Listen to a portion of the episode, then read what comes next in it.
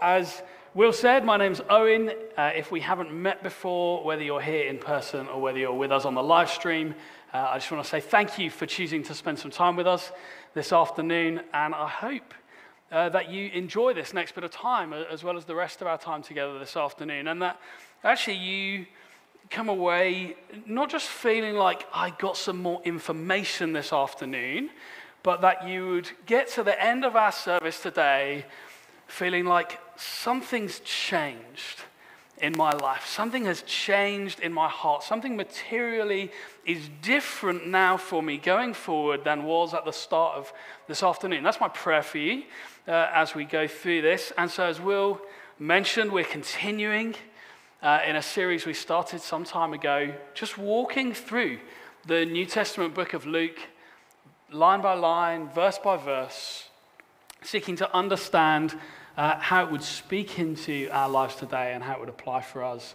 today. And the, the point in the story we're at is, is very near the, the climax of Luke's gospel. Because we call this series On the Road with Jesus because it, it follows Jesus' journey to Jerusalem and ultimately to the cross where he would be crucified.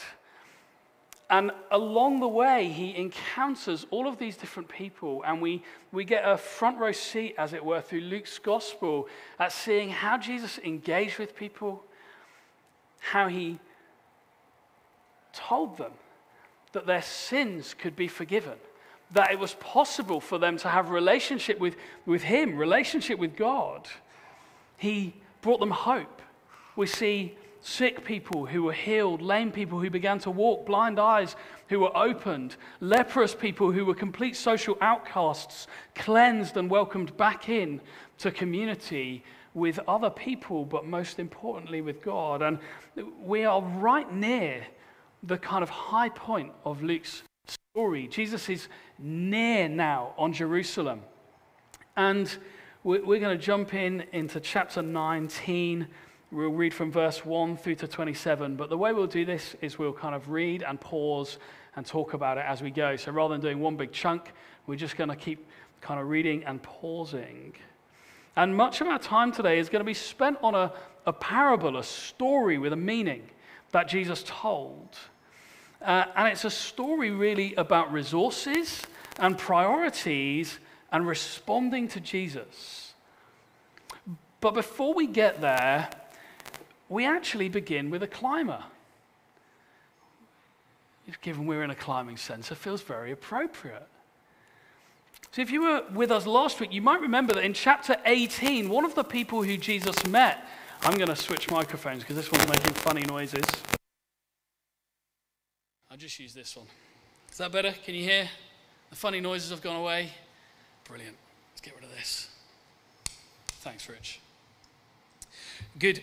Um, one of the people who Jesus met last week, who we read about in chapter 18, was, was a rich ruler, a, a young man who was of great social import and who had a large amount of wealth. And the, the sad conclusion to his encounter with Jesus was that he went away sad. It says he walked away sad.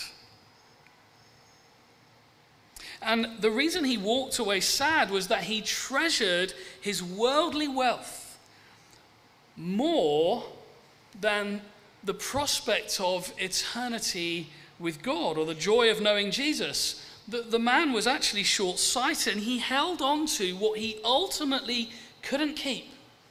You know, when he goes to the grave, like he, he can't take that with him. He held on to what he ultimately could not keep so tightly that he couldn't lay hold of that which would last forever. And he walked away sad as a result. But by contrast, today we're going to meet another very wealthy man. He doesn't walk away, instead, he climbs. Now, I know there are a number of people in this room who climb, who enjoy climbing. That's part of the reason that you've ended up at Foundation Church. And there are people who climb for all kinds of reasons, aren't there?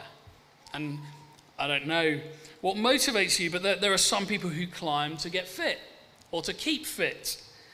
There are others who climb for the sense of accomplishment, for the, the achievement of having conquered something, particularly outside, when you get up high. People climb to test or push our limits. Like, is it possible? Can I do it? Some people climb just because they enjoy the feeling of doing it. Some people climb particularly outdoors because they enjoy the connection with nature. They enjoy that sense and awareness of being connected to something bigger than themselves.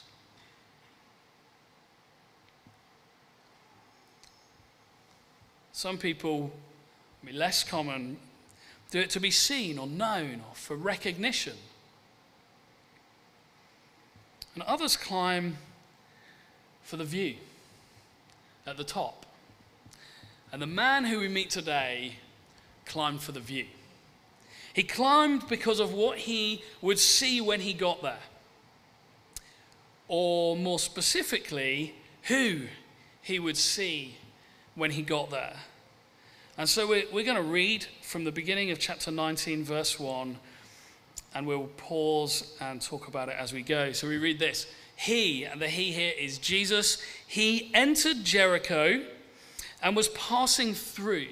The Jesus is going through this big city of Jericho on his way to Jerusalem. It's the last major city he goes through before he arrives in Jerusalem to be crucified. It says, And there was a man named Zacchaeus he was a chief tax collector and was rich.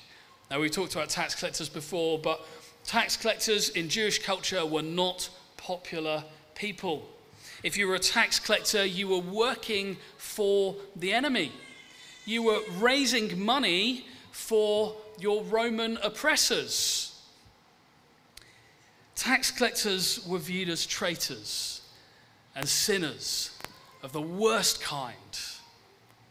So when we're told about this man named Zacchaeus, who was not just a tax collector, but was a chief tax collector, we go, this is not a well liked man.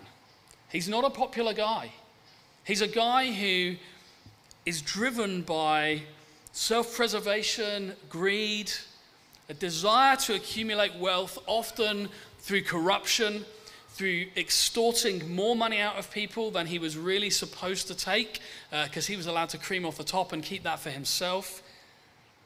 And to get his position as chief tax collector, it's most likely that he accomplished that through being more corrupt than the other tax collectors and extorting more taxes from people than the other tax collectors. Not a great guy. But there's something else about Zacchaeus that we learn very quickly. We read this from verse 3 and he was seeking to see who Jesus was. See, this wealthy but very materialistic, greedy, corrupt man was seeking to see who Jesus was. It's such a great line. It's, it's pregnant with meaning. Zacchaeus knew that his wealth wasn't actually the answer. He wasn't content. He'd heard about Jesus and he wanted to see for himself. Is he the real deal? Is this a man who can bring meaning into my life? Is this a man who can bring the satisfaction that all this money I've got isn't bringing me. He wanted to see for himself, but there were some obstacles. We read on. But on account of the crowd, he could not. He could not see Jesus because he was small of stature. Man, this guy was not having a good time of it. Right? He wasn't popular. He was a tax collector. People would have literally crossed the street to avoid being on the same side of the road as the tax collector. He was shunned everywhere he went. And what's more, he was apparently really quite small, which wouldn't have been looked on well either in that culture. Uh, because he's small of stature, we read on Verse 4 So he ran on ahead of the crowd, that is, and he climbed up into a sycamore tree to see him, for he was about to pass that way. Zacchaeus didn't make excuses. He didn't give up at the first hurdle. He persevered. He was determined to see for himself who Jesus was. He didn't walk away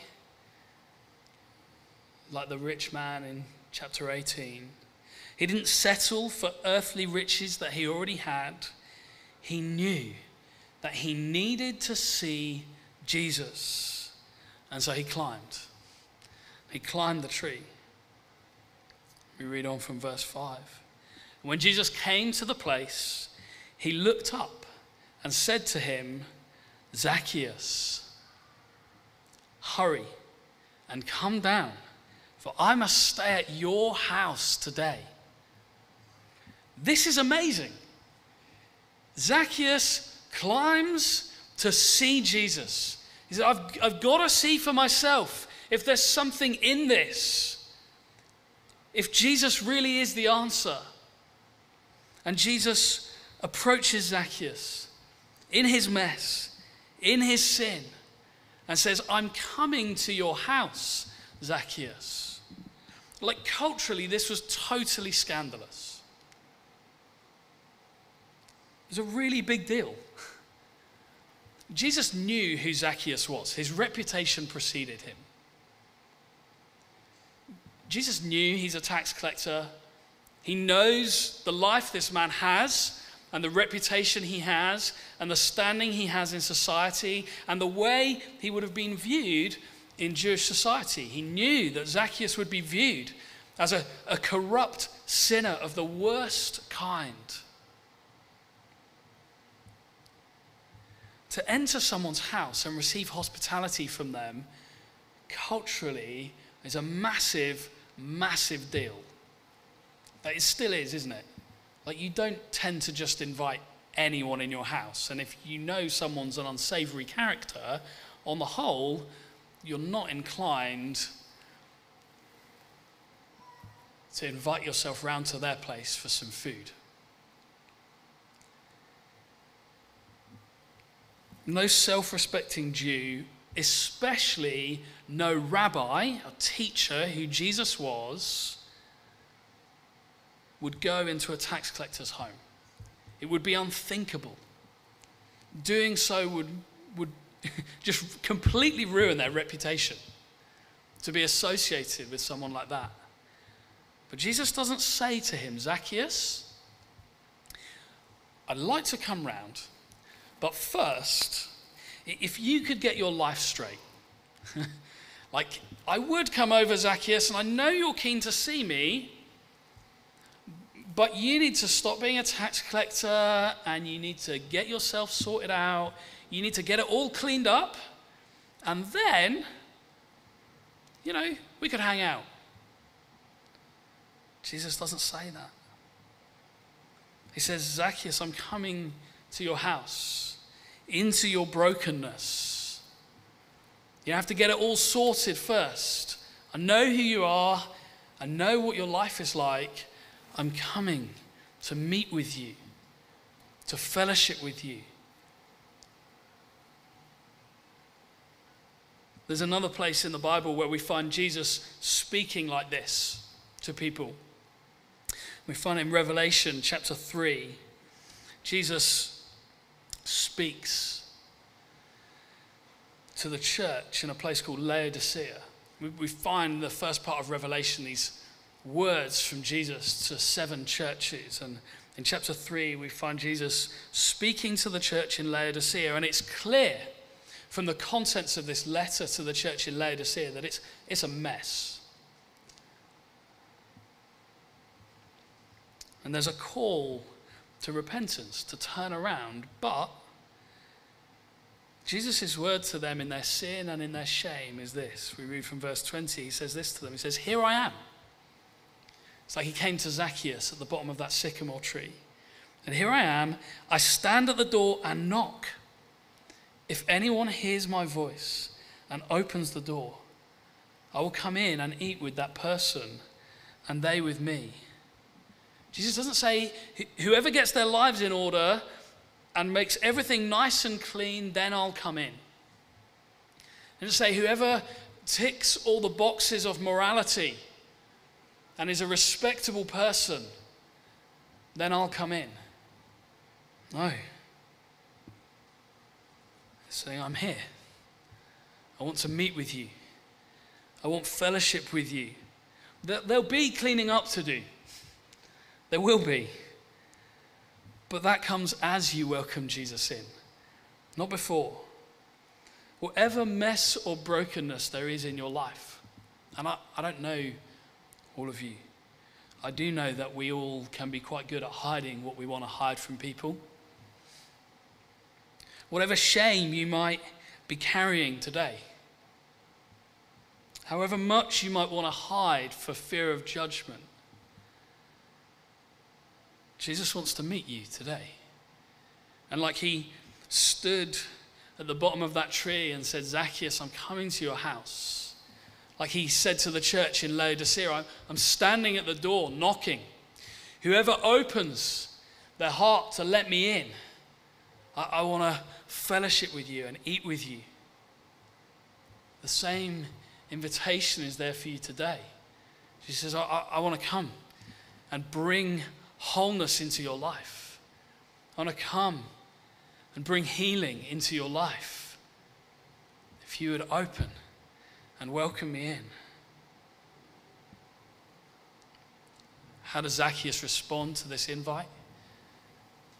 We read from verse 6.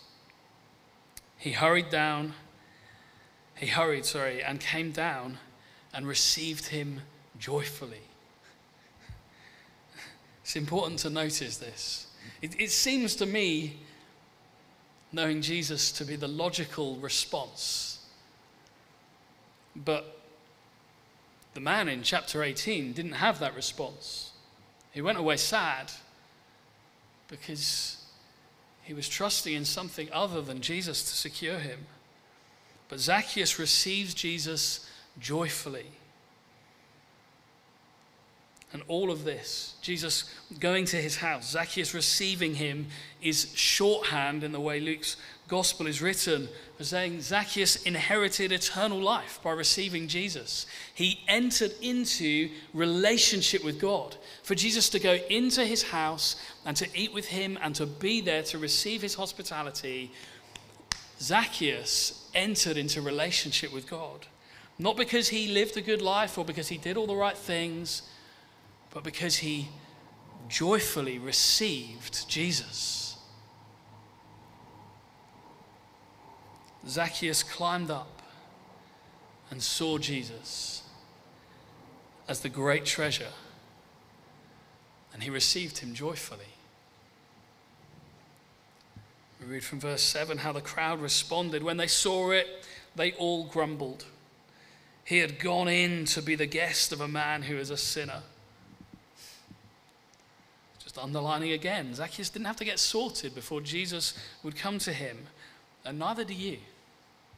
And the truth is, actually, if we could do that, if we could get our lives all sorted, we wouldn't need a Savior.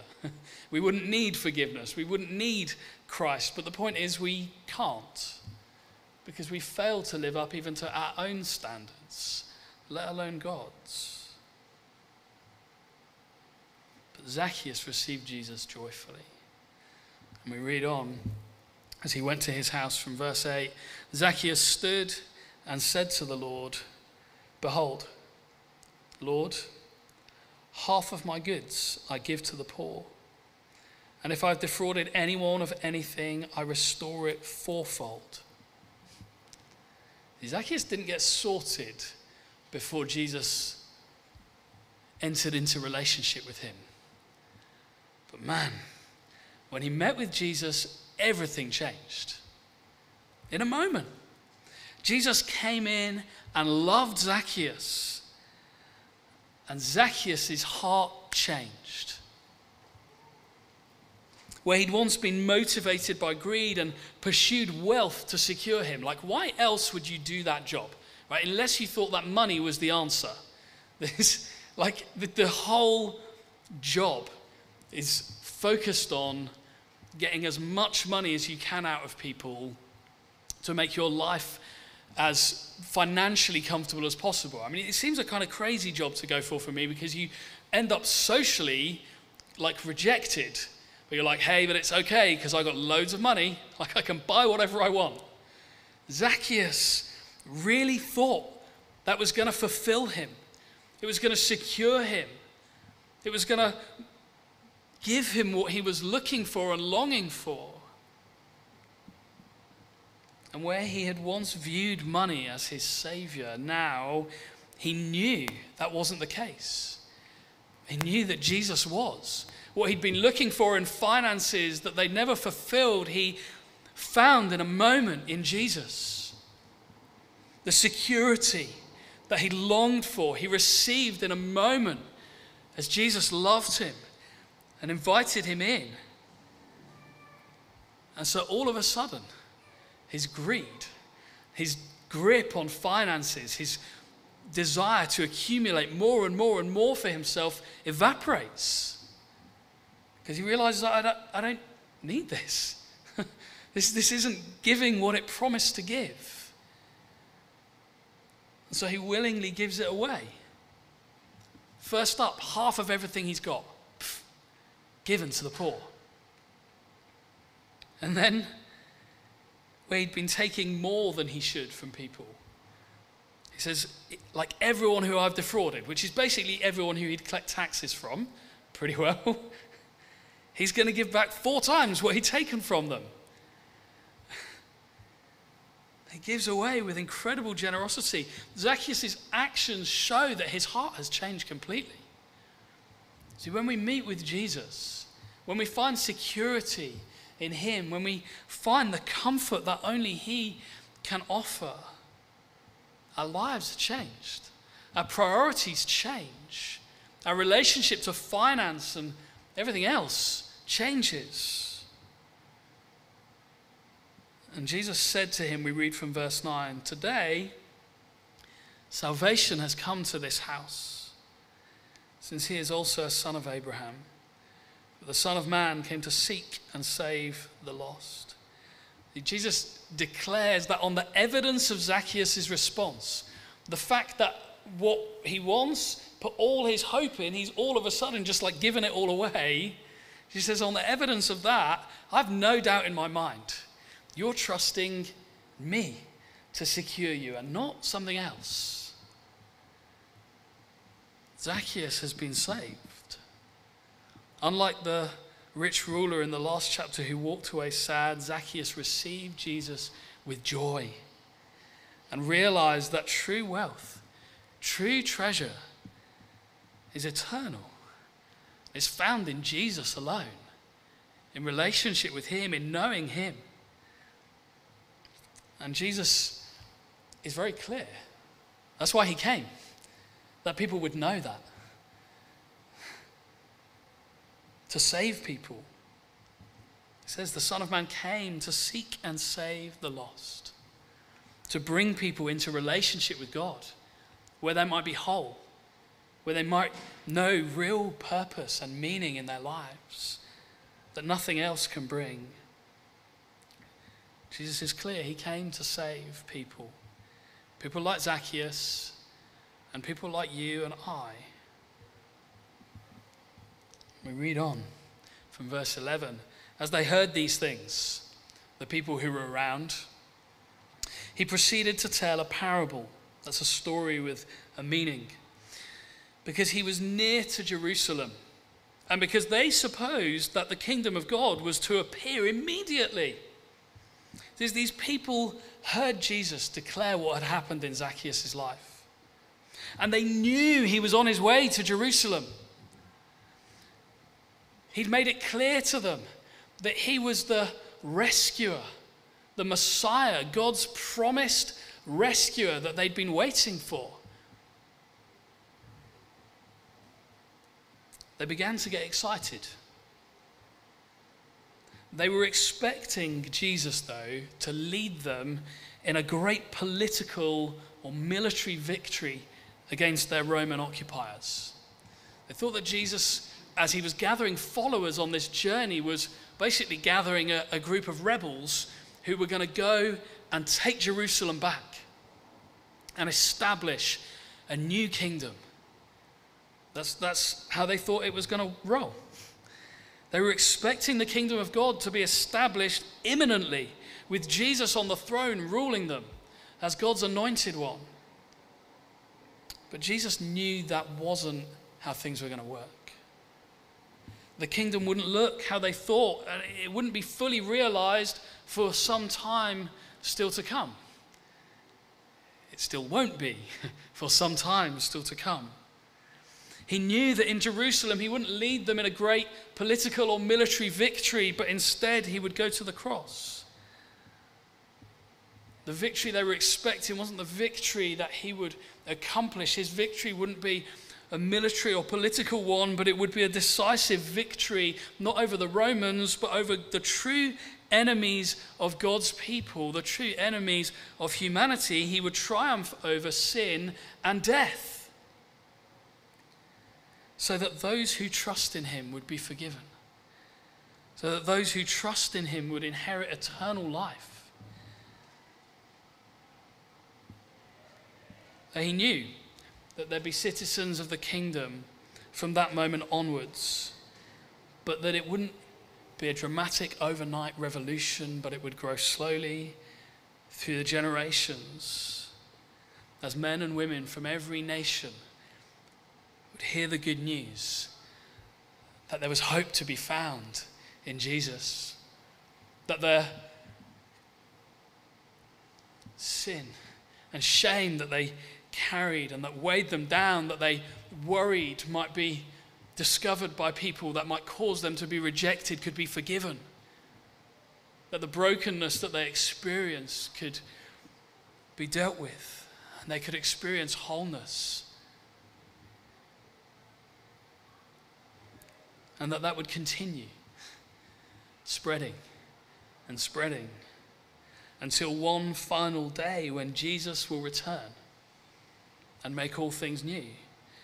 See, the, the promise of the Bible is that Jesus has gone, but that Jesus is coming back. And when he comes back, we've got youth next door popping balloons, apparently, and making babies cry. It's dramatic. I was going to say it's really good to hear the youth are having a good time, and then a baby cried, and maybe it's not so good to hear the youth having a good time. See, the promise that we have is that one day Jesus is going to return and make all things new. That the, the heavens and earth as we know them will be destroyed, actually, but they'll be replaced with a new heavens and a new earth, free from sin, free from death, free from suffering. A new heavens and a new earth where actually those who trust in Jesus will be brought home to live with Him forever, free from sickness, free from pain, free from sorrow. This wasn't going to come as quickly as the people who'd seen Jesus engage with Zacchaeus may have hoped. It's not going to come as quickly as we might hope. But Christians now live in this tension between the now and not yet of the kingdom. See, if you've put your trust in Jesus, then your identity is not primarily based in where you are right now, or where you were born, or who you're related to, but it's in being in the family of God. Your brothers and sisters in the church around the world actually ultimately are of more consequence than your immediate flesh and blood family, as strange as that might sound to us. Those who trust in Jesus, our identity is first and foremost that we are Christian, not that we're British or anything else. And we're to live as citizens of heaven, as we live according to the values that God gives us in Scripture. to live with an eternal hope, but living in that tension of the fact that Christ hasn't yet returned. All things have not been made new. There's still sin that we wrestle with. We don't live perfect. We struggle. We fall. We make mistakes. We need forgiveness. We see suffering and death because Christ has not yet come back to make all things new. And Jesus knew that we'd need to be prepared for that reality. He knew that those immediately around him would need to be prepared for that reality. And so he told this story to help them and to help us live in the tension of this now and not yet. We read from verse 12. This is the story he told. He said, Therefore, a nobleman went into a far country to receive for himself a kingdom and then return. Ring any bells about what Jesus is about to do? He's telling them, and, and we get the benefit of hindsight. This is him. He's the nobleman. He's going to die on the cross, be raised to life, ascend to heaven to be with the Father. He's going off into a far country to receive a kingdom and then return. He's coming back. Jesus is setting this up. He says, This is, this is me, guys. He carries on with the story. Calling 10 of his servants, he gave them 10 minas and said to them, Engage in business until I come. I, Jesus gathers his people around himself and gives them something, invests something in them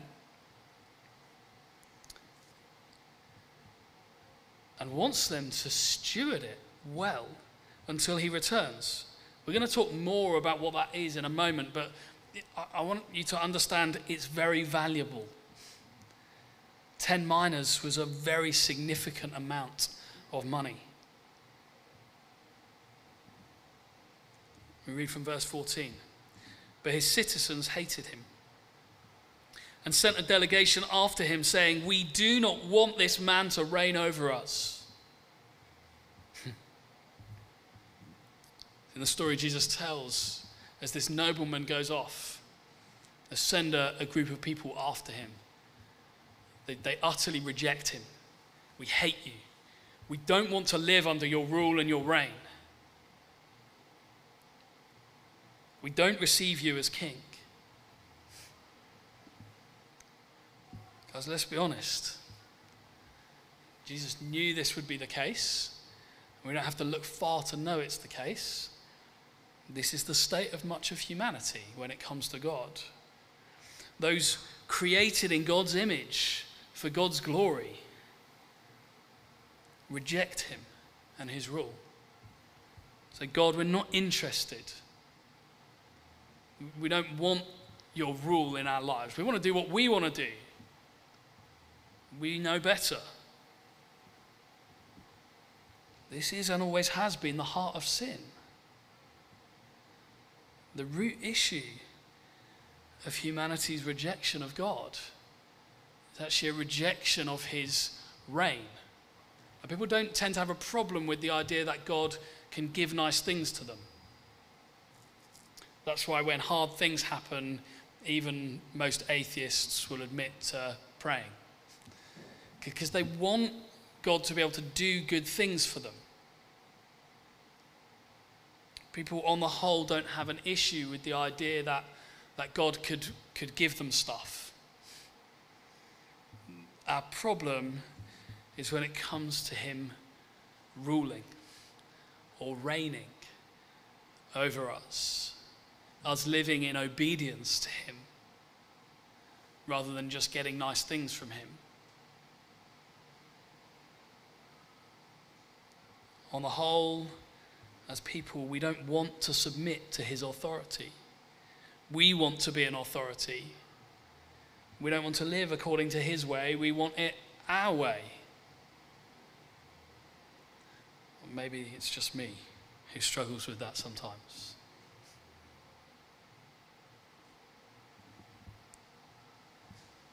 Jesus includes this in this story because he says, this is going to be the case for many people. They will reject me. They don't want to submit to me or acknowledge that my way might be better than their way. We carry on with the story from verse 15. When he returned, and he will return, when he returned, having received the kingdom, he ordered these servants whom he'd given the money to be called to him, that he might know what they had gained by doing business. The first came before him, saying, Lord, your mina has made ten minas more. And he said to him, Well done, good servant. This guy's got a tenfold return. That's pretty good going, right? Because you've been faithful in very little, you shall have authority over ten cities. And the second came, saying, Lord, your mina has made five minas. It's a fivefold return. He says to him, And you are to be over five cities. Then another came, saying, Lord, here is your mina which I kept laid away in a handkerchief. For I was afraid of you, because you are a severe man. You take what you did not deposit and reap what you did not sow. He said to him, I will condemn you with your own words, you wicked servant. You knew I was a severe man, taking what I did not deposit and reaping what I did not sow. Then why did you not put the money in the bank? And at my coming, I might have collected it with interest. And he said to those who stood by, Take the mina from him and give it to the one who has ten minas. They said to him, Lord, he has ten minas. I tell you that to everyone who has more will be given, but from the one who has not, even what he has will be taken away. Now, this, with parables, we've said this before, if we obsess too much about the detail, we get tripped up and tangled in knots. Parables are intended to give one clear message. Okay?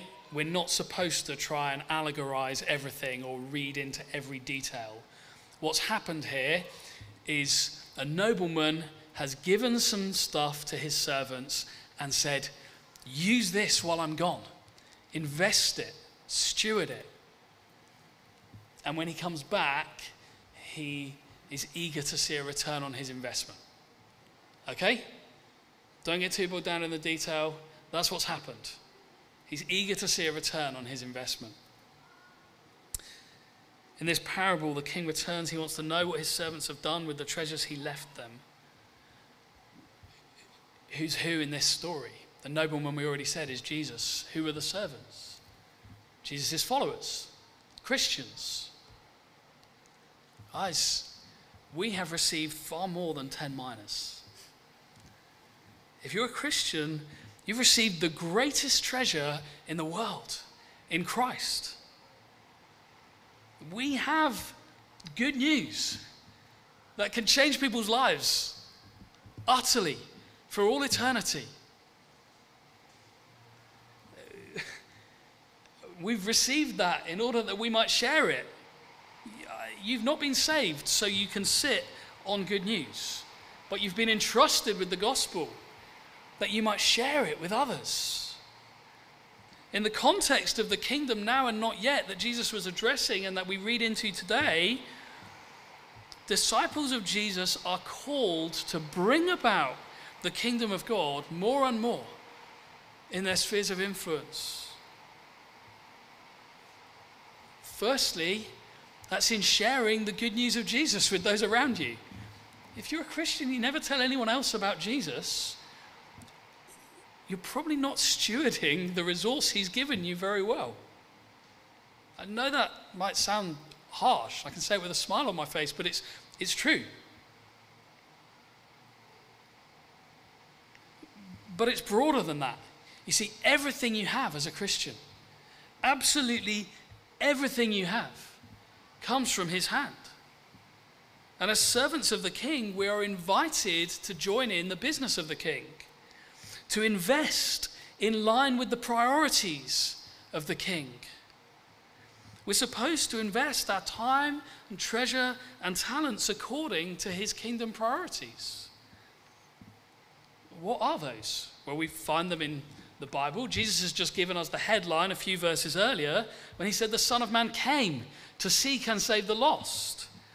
It's like, Christian, priority number one with everything you've got, with all your time, treasure, and talents, with all the resources which God has given you, your number one priority should be to join in the mission of God, to point people to Jesus, to help them find hope and life and freedom in Him. Priority number one. You're called to do all you can with all you've got to see his kingdom advance, to love others as you've been loved by him, in word and in action. We are supposed to order our lives and steward our resources in the light of God's word, in the light of Scripture, and in the light of Christ's return in the full knowledge that he's coming back.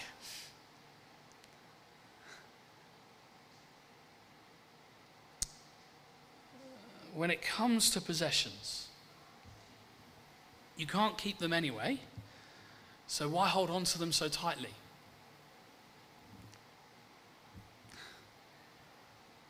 Everything you have can be of eternal value when you invest it in the right way. Everything you've got can be of eternal value when you invest it in the right way. Just think about it for a minute. Your sofa. This is a strange one to go for, but stick with me. You might think, my sofa's pretty old and worn out. Can it really have eternal value? I want to say, yes, it can when you invest it in the right way. See, you, you could just use your sofa selfishly to snuggle, watch Netflix. And I'm not saying that that's not okay sometimes. But what if you viewed your sofa as an asset which you have that you can leverage for the glory of God and the good of other people? What if you viewed your sofa as an asset that could have eternal consequences because you can invite people into your home, make them feel welcome, love them, comfort them, pray for them, encourage them? Your sofa is something you have that you can use if you've got one. And you can do it with everything. But your table, so you could see your table or even choose a table based purely on your family or your individual needs, how it will work for you. Or you could think, hang on, this isn't just about us. We want to have a table that's longer than we need just for us. This table is God's table. It's about his kingdom being extended, so we want to make sure we've got space to host people, to feed people, to show love and care and hospitality for others. Now, look, I, I don't want to alienate anyone with an illustration. I get that not everyone has space for a big table or the resources to buy one. I understand that. But the same applies to everything you have. Actually, to every moment you have to every ounce of talent that you've got. It can all be used when you see it in the right perspective to point people to Jesus, to love others as you've been loved by Him. I could go on. I want you to consider how do you use your time? How do you view your time? How are you investing your time? What are you giving yourself to? What are you prioritizing? Are you asking, how can I use this resource, this time, this money, this talent to extend the kingdom of God, to help people find hope and life in Jesus, to make disciples, to comfort the brokenhearted?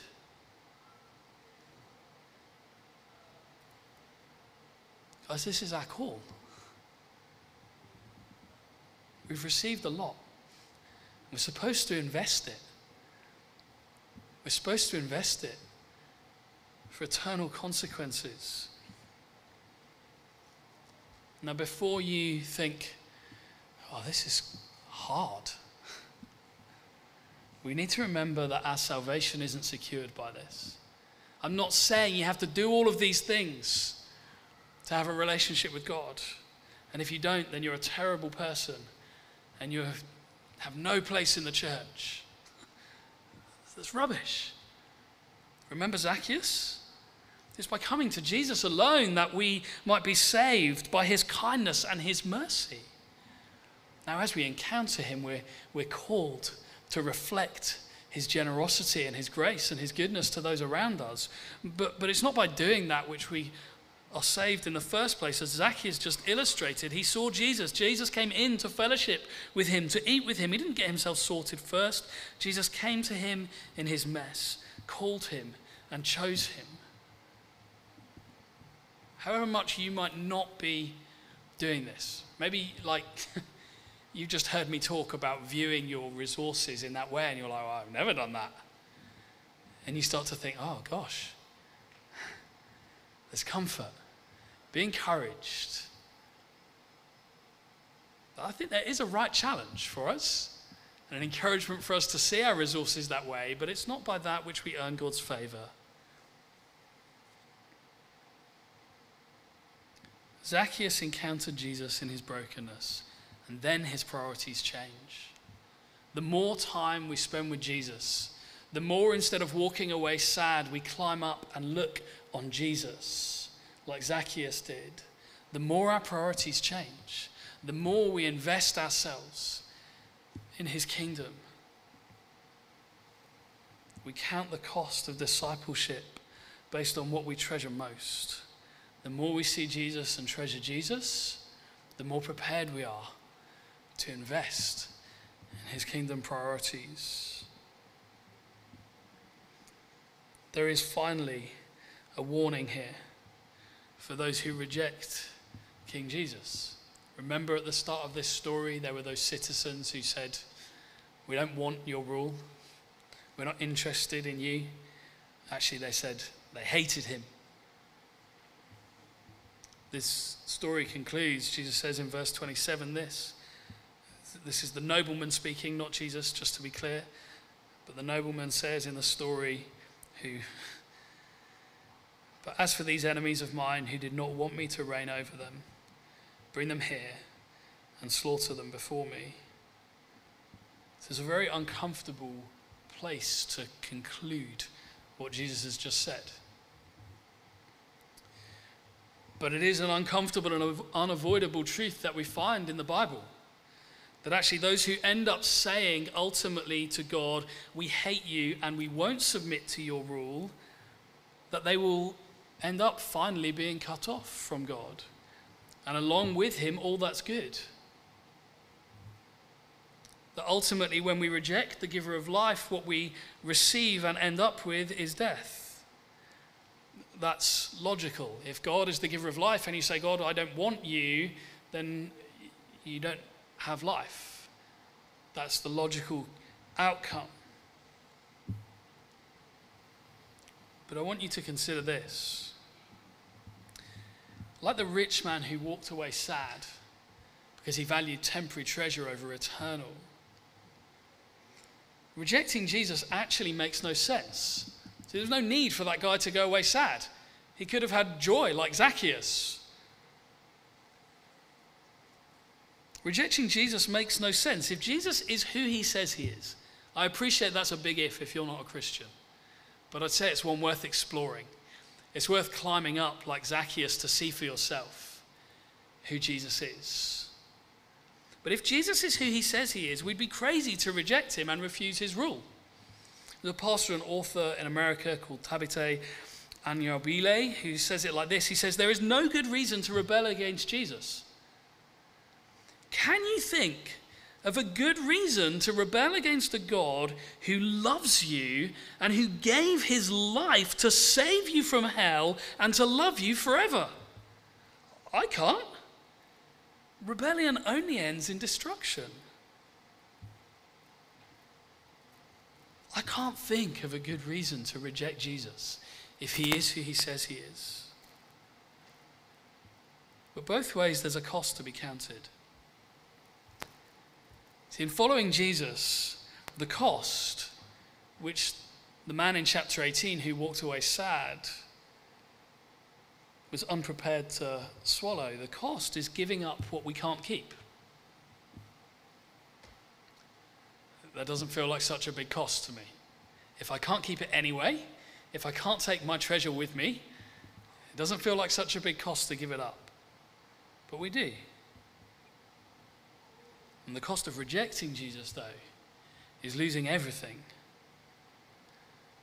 I want to encourage you to find in Him the greatest treasure, to know the sure and certain hope of eternity with Him, and willingly and joyfully see everything you have as an opportunity to invest in that eternity